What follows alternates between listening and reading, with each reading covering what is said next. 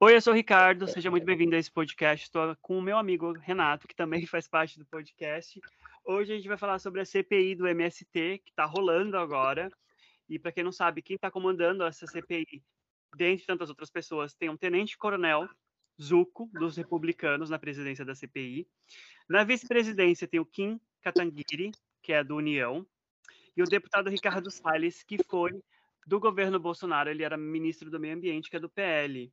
E a gente vai falar sobre esse assunto que vai respingar em muita gente e é uma das ferramentas da extrema-direita de atacar os movimentos sociais. Tudo bem, amigo? Como é que você está? Me conta, a gente vai falar sobre esse assunto difícil que a gente não queria estar falando, inclusive. Pois é, Rica. Bom, na medida do possível, tá tudo bem, pelo menos com minha vida pessoal, né? Vou lançar o livro aí no, no sabadão, que tá chegando. E... Pois é, mas assim, pô, o assunto é, é triste, né, velho? Porque, porra, a gente a gente sabe, né, que apesar do Lula ter vencido as eleições, né, são eleições dentro do jogo de cartas marcadas da burguesia, a gente também teve um congresso aí, né, tanto o Senado quanto a Câmara, os deputados federais e estaduais, a gente teve um congresso muito conservador, né, sendo eleito, sendo reeleito. A bancada ruralista foi reeleita, assim, com louvor nesse, nesse último processo eleitoral, né? E bom, né, não é à toa que a galera resolveu fazer então, né, uma comissão parlamentar de inquérito, uma CPI contra o movimento dos trabalhadores rurais sem terra, né, o MST. E a gente precisa debater isso, né, debater essa estratégia né, de criminalização por parte da, da direita, da extrema-direita e da, da, direita liberal também, né? A gente não pode esquecer que aquela direita que ficou ali dizendo não, a frente ampla, não, vamos todo mundo dar as mãos, né? A gente vai, vai lutar pelo Brasil, porra, é a mesma direita que se alia ao agronegócio, que é o principal responsável por instalar, né, essa essa ação né, contra o, o movimento do, dos trabalhadores rurais sem terra.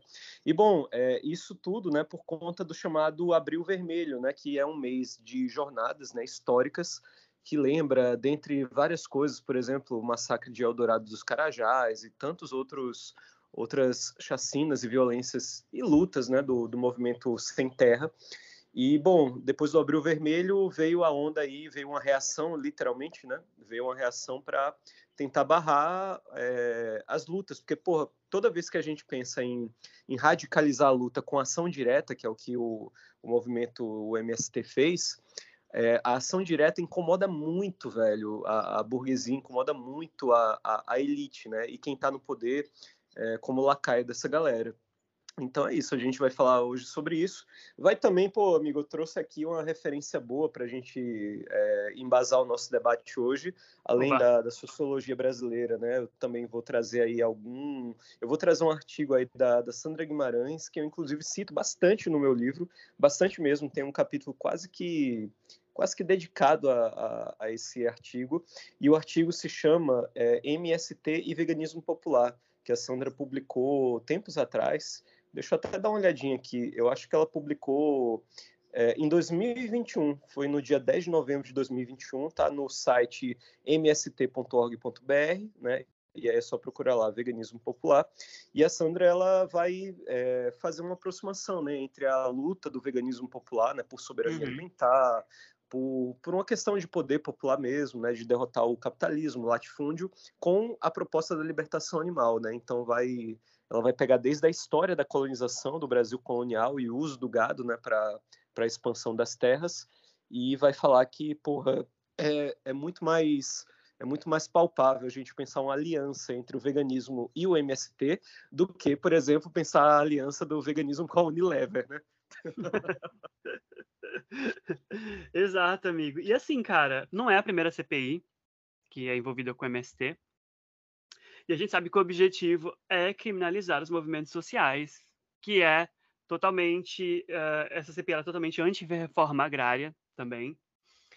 E, cara, eu tava pesquisando, porque assim, é a primeira CPI do, do MC que eu acompanho, que eu estou acompanhando, estou vendo as notícias, eu não acompanhei as outras. Eu não era tão politizado assim no passado, até porque sou jovem, aqueles.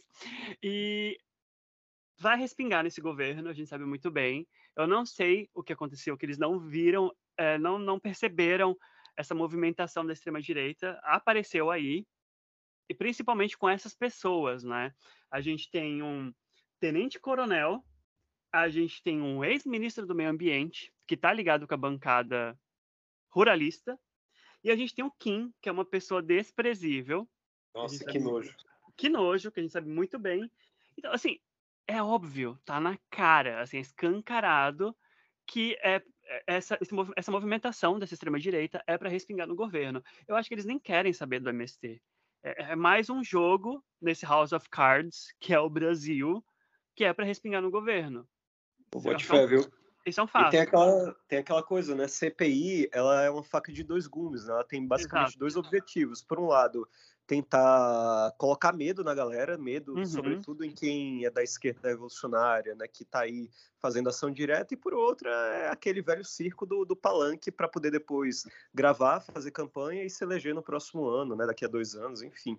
É um palanque político muito foda, né, dá uma visibilidade para essa galera que, porra, é, é, é foda, porque a mídia cai, cai em cima mesmo e eles acabam ganhando muita audiência com isso, né? Ganham muita alguns, algumas pessoas que até nem são tão famosas acabam se destacando nessas falas e tal, dando dando uma, sei lá, dando uma espécie de, de lacrada no meio da galera, né? Sem nenhum embasamento, sem nenhum fundamento, e depois quando vê a história bomba aí, né, nas mídias sociais, que é um, um grande impulsionador, né, da, da extrema direita, e a gente na esquerda porra, apesar de ocupar, a, a, direita faz isso muito melhor do que a gente, então, Exato. porra, a gente precisa arranjar outras estratégias para começar a lutar contra isso, porque senão isso aí vira isso aí vira rotina, lugar comum, né, para essa galera. E amigo, é... eu postei recentemente uh, um texto falando justamente sobre isso, sobre o veganismo popular, sobre como o veganismo ele tem que apoiar o MST. Muita gente caiu em cima. Não porque eles são guerrilheiros, eles roubam é, propriedade privada, que não sei o quê. Eu, tipo, gente, eh, cara, é isso. A extrema-direita, ela faz isso com vocês, porque vocês não sabem o que vocês estão falando. Vocês são papagaios de internet, porque vocês não sabem o que está acontecendo, vocês não leem. Eu não sabia o que era o MST, sei lá, há seis anos atrás. Eu sabia o que eu via na TV. Não era politizado. Hoje eu sei o que, que é. Mas muita gente não sabe, porque vai pela onda do que está na internet sobre o que, que é o MST. Ah, não, MST, eles são bandidos. Certeza que vai ter alguém de vermelho, com bonezinho, com uma enxada, uhum. uma foice na porta da sua casa, falando assim: sai agora da sua casa, que essa casa aqui é minha. E, gente, isso nunca aconteceu, gente. Isso nunca aconteceu. Engraçado. É. Eu fico imaginando, Rica, desculpa te cortar, porque eu lembrei de uma coisa muito engraçada. Eu tenho certeza que muitos veganos liberais, ou até veganos puristas, né, e tal, que não gostam do MST, porque, pô, o MST é um movimento rural, né? Então, assim, majoritariamente eles trabalham com vegetais, ok, mas eles uhum. também têm um setor pecuarista, um setor leiteiro, né? Corta é, corta, né, corte de carne, gado, leite, laticínios e tudo. E tem uma galera que, porra, é, a galera, por exemplo, eu imagino que esses veganos louvem o Sea Shepherd, por exemplo, que é um, porra, é um, não, né, porra, eu vou dizer, não é um movimento coletivo, é uma organização que trabalha estritamente dentro da legalidade, fazendo ações diretas radicais, né, mar adentro e tal, mar profundo, né, vai literalmente uma galera que bota a cara na bota a cara no sol, né? E o MST, né? A galera acha que o MST é um grupo terrorista, né? E, tipo, para surpresa de muita gente, o MST ele trabalha estritamente dentro da legalidade. Eu vou repetir isso porque tem que ficar gravado.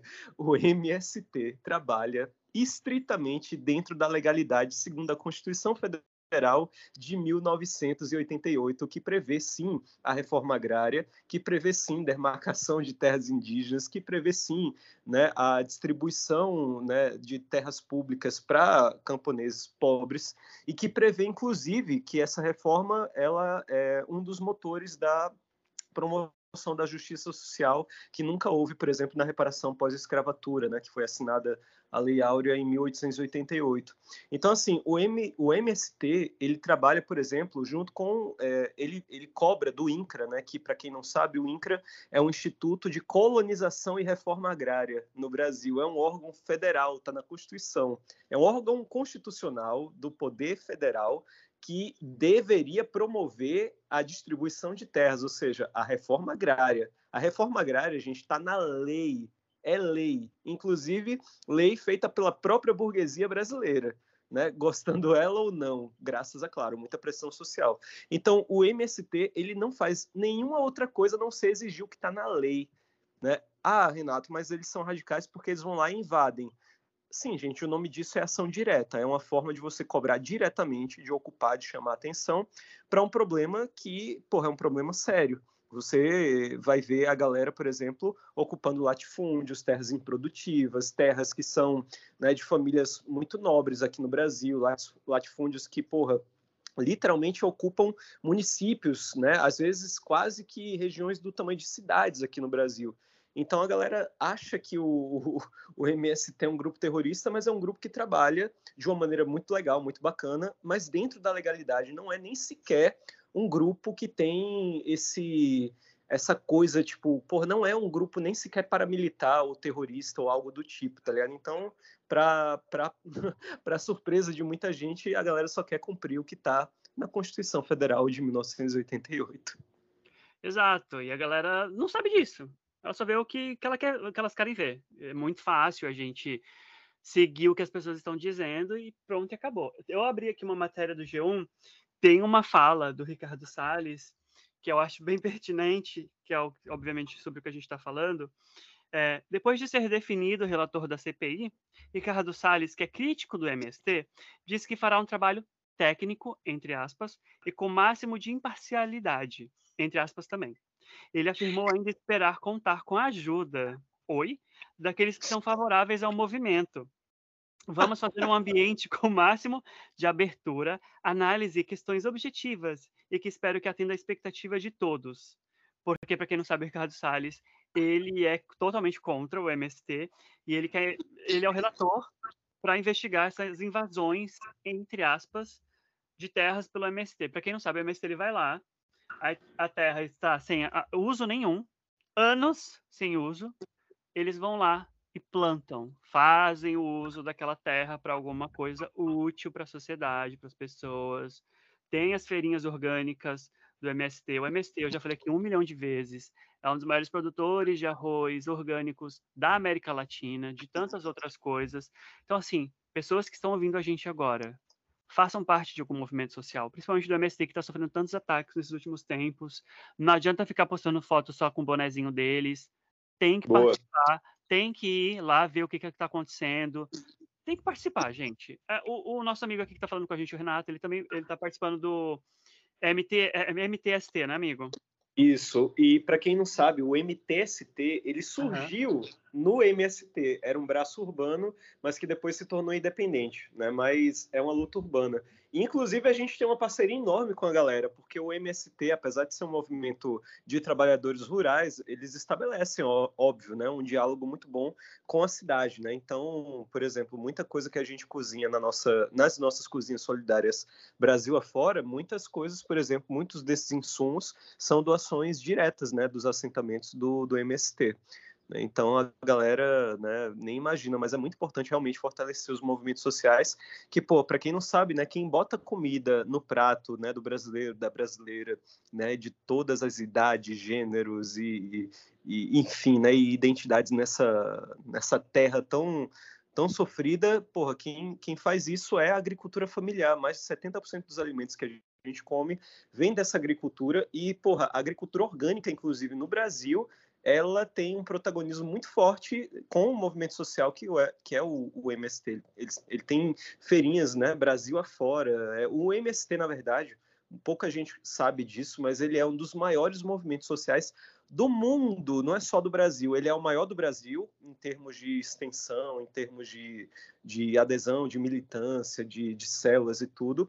E ele é um dos maiores do mundo e produz toneladas, estou falando toneladas, centenas de toneladas de alimentos que vão para muitos lugares, sobretudo lugares carentes no Brasil. Foi um dos que mais doou, por exemplo, alimentos durante a pandemia. Né? A Globo só ficava mostrando empresa privada que estava doando, na verdade, os seus excedentes o que eles iam descartar, na verdade, e o MST chegando lá, literalmente família salvando outras famílias, né? Como a gente costuma dizer né? na esquerda radical, né? revolucionária, só o povo salva o povo.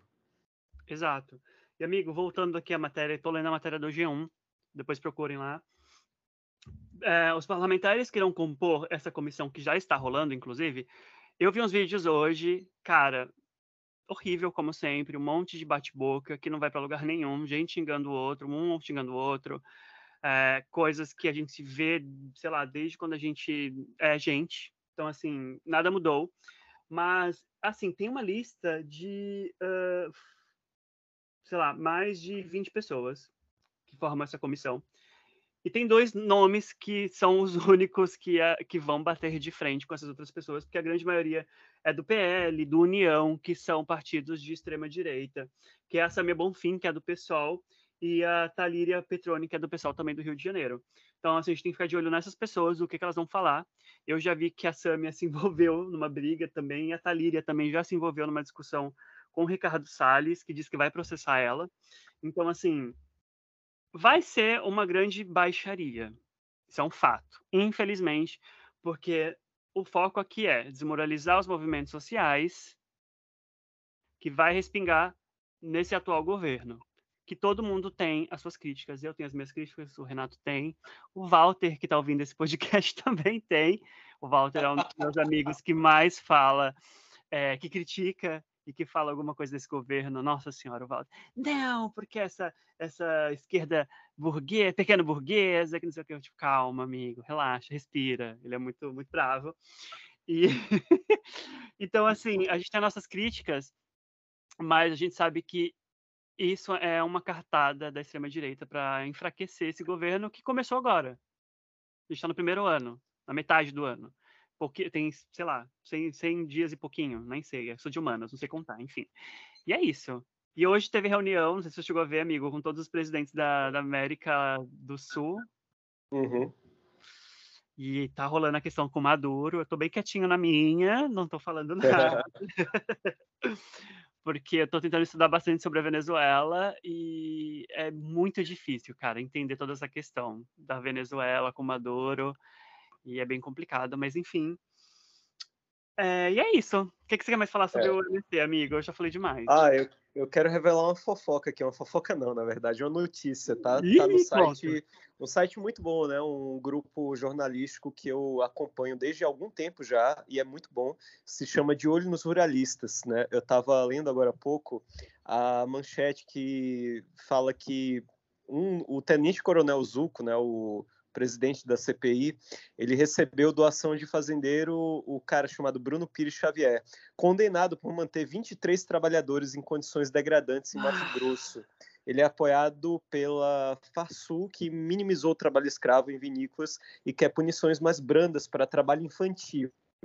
Vê, é, é, essa é a galera da direita, gente. É a galera que está ligada a trabalho escravo, é a galera que está ligada, né, a, a, literalmente ao roubo de terras, porque para quem não sabe, quem rouba terras no Brasil não é o MST. Quem rouba terra no Brasil são os ruralistas que fazem uma coisa chamada grilagem, tá? Para quem não sabe, grilagem é a invasão de terras públicas da União, né? Onde você vai ocupar ali, né? Com gado em geral, né? A galera ocupa muito com gado e depois de um tempo você é, arranja um arranja um papel. O Bolsonaro queria, inclusive, na, na época que ele estava como presidente, é, queria implementar a autodeclaração. Vê, o cara chega lá, eita, essa terra aqui é minha. E quem garante? Não, eu mesmo. A garantia sou eu. tá ligado? E, cara, essa é a galera da direita. Inclusive, eu trabalhei isso no, no meu livro, um capítulo inteiro dedicado ao agronegócio. E nesse capítulo eu falo, inclusive, quais são esses partidos né, que estão que ligados à bancada ruralista e à direita. São todos partidos da direita. É o PL, é a União Brasil, é o Democratas, enfim, Podemos, tem uma galera toda aí que é, financia isso e é financiado, ou seja, é uma coisa que se retroalimenta. É uma, é uma panelinha né, de um bando de, de cara escravocrata que está aí grilando, ou seja, roubando terras públicas públicas e tentando criminalizar quem está ocupando as terras públicas para fazer reforma agrária quando os caras só querem lucrar vendendo gado e já tendo seus latifúndios, porque, vamos lá, nenhum desses caras que fazem grilagem, eles não são pobres, tá, gente? Eles não estão eles não estão invadindo terra igual o MST, eles estão invadindo terra para ter mais terra do que eles já têm. Né? Então, para que ninguém caia naquela coisa da, da teoria da ferradura, ah, tá todo mundo errado, a direita tá errada, a esquerda tá errada, tá todo mundo errado né? Só o alecrim dourado que, que é foda, né? Que raciocina feito um, uh, um, um, deus, né? E bom, Rica, é, para a gente também encaminhar né, o, o nosso podcast hoje, é, eu recomendo para a galera um livro que é revelador, é muito não só o poder, mas a história do agronegócio brasileiro. É, o Caio Pompeia, né, ele é ele é um intelectual brasileiro, né, ligado à USP, ligado à Unicamp, então é um intelectual paulista, paulistano, aliás, e ele escreveu um livro que foi lançado pela editora Elefante. O nome do livro se chama A Formação Política do Agronegócio. Ele vai dizer que desde do, dos Estados Unidos, né, a primeira cadeira que era chamada de agribusiness é, nasceu em Harvard, né, pela elite de Harvard, a elite inclusive agrária dos Estados Unidos, que também estava né, financiando aí a Universidade de Harvard, eles criaram um, uma ideia que até então era uma ideia original, né, que era mesclar, literalmente misturar o curso de negócios de business com né, o curso de agricultura, né, enfim, e unir, unificar essas duas cadeiras, né, cátedras do, do conhecimento. E isso foi basicamente importado, ou seja, a gente trouxe isso para o Brasil né, mais ou menos na, nos anos 50 e, sobretudo, principalmente no período da ditadura militar, chamada Revolução Verde, né, o uso de agrotóxicos, a monocultura, o latifúndio. E, bom, a galera deve até estar tá se perguntando, ok, Rica, ok, Renato, vocês falaram muito aí do agronegócio, do MST, mas o que, que isso tem a ver com veganismo e com libertação animal? Deve ter ainda gente que, que vai questionar isso, vai achar que o podcast está muito fora da curva hoje. Não, gente, assim, a gente precisa de aliados na luta pela libertação animal. Tem gente que prefere se aliar com a Unilever. Eu acho escroto e, e ridículo. Eu prefiro me aliar a quem está construindo um outro mundo onde não se mercantilize a vida, um outro mundo onde se pense em plantar e colher para todo mundo, para que ninguém passe fome e não passando fome a gente possa fazer escolhas alimentares. Porque, gente, como é que eu vou convencer uma pessoa a ser vegana se essa pessoa nem sequer tem escolhas alimentares, se essa pessoa não tem soberania alimentar, se essa pessoa não tem literalmente onde cair morta e está passando fome? A fome atinge muitos brasileiros. A gente estava aí com a, as últimas estimativas né, de, do mapa da fome de pelo menos mais de 30 milhões de brasileiros passando fome, né? E outros tantos com algum grau de insegurança alimentar comendo miojo, comendo salsicha, comendo ultraprocessados embutidos, biscoitos, bolachas, farinha branca, açúcar, gordura, tudo né, no, nos maiores volumes em produtos com alto teor calórico, mas péssimo valor nutricional. Então a gente está falando que é, porra, é, o mundo é contraditório. É óbvio que o MST tem as suas contradições por exemplo, com o veganismo. Né? Eles têm um setor pecuarista, eles produzem leite, produzem laticínios, mas com quem que a gente vai dialogar? É, é, é isso que eu pergunto para vocês, né? A gente vai dialogar com as elites, as elites escravocratas, a, a, o grande mercado, com essa mão invisível do mercado que, que literalmente desdenha da gente, tá? Para quem para quem acha que o capitalismo liga para a causa vegana, que se importa com a ética vegana, Bom, eu sinto muito informar, mas para eles é só um nicho lucrativo de negócio para uma parte de gente, sobretudo branquinha e privilegiada, feito eu, tá ligado? Que nasceu mais ou menos ali na classe média, classe média baixa, classe média alta e as elites, né, que querem espiar sua culpa através de produtos e não de luta social. E, e, é isso, velho. A gente precisa estabelecer então parcerias, conexões, né, aliados Ninguém luta sozinho, a gente não vai vencer eh, essa batalha sozinho. Primeiro, porque a gente é muito pouco.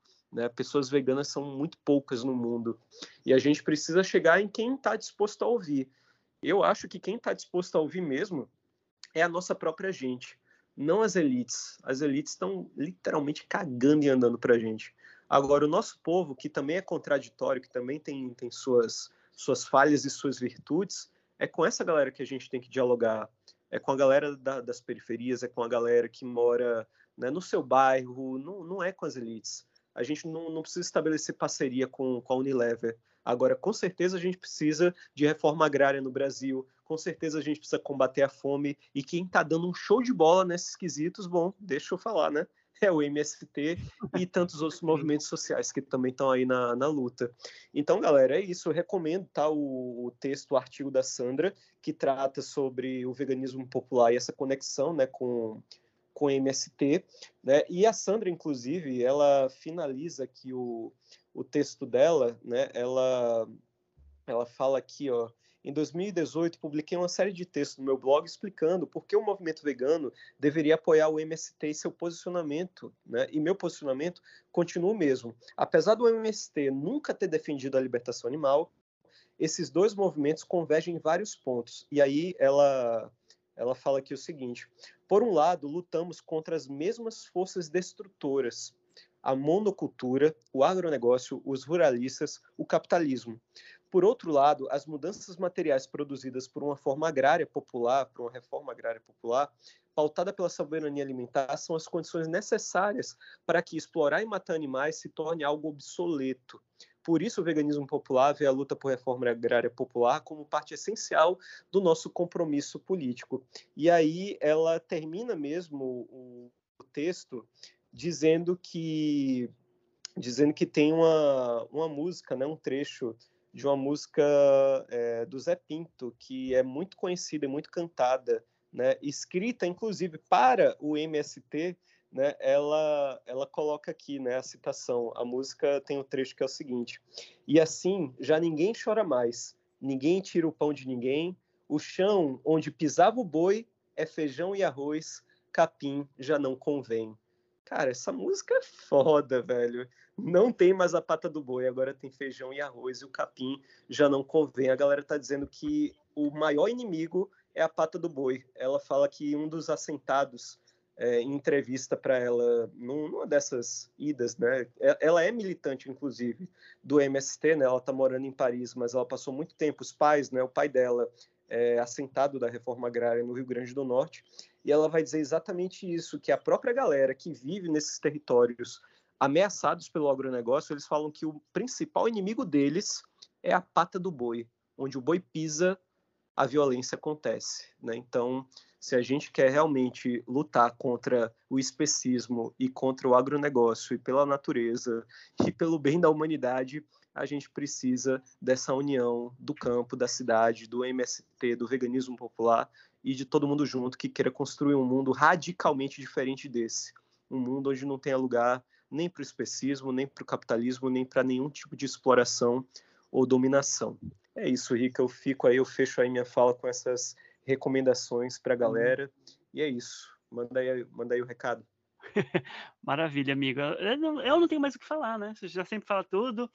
Mas, gente, ó, seguinte você, pessoa vegana que está ouvindo, ouviu esse podcast, ouve os outros episódios que eu e o Renato a gente já falou sempre, que a gente fala sempre.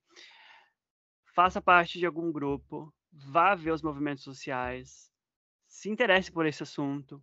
Não adianta só boicotar as multinacionais, não adianta só focar nessa questão de alimentação, não adianta focar só na receitinha de Instagram e de TikTok faça parte de alguma coisa, faça parte de algum movimento social.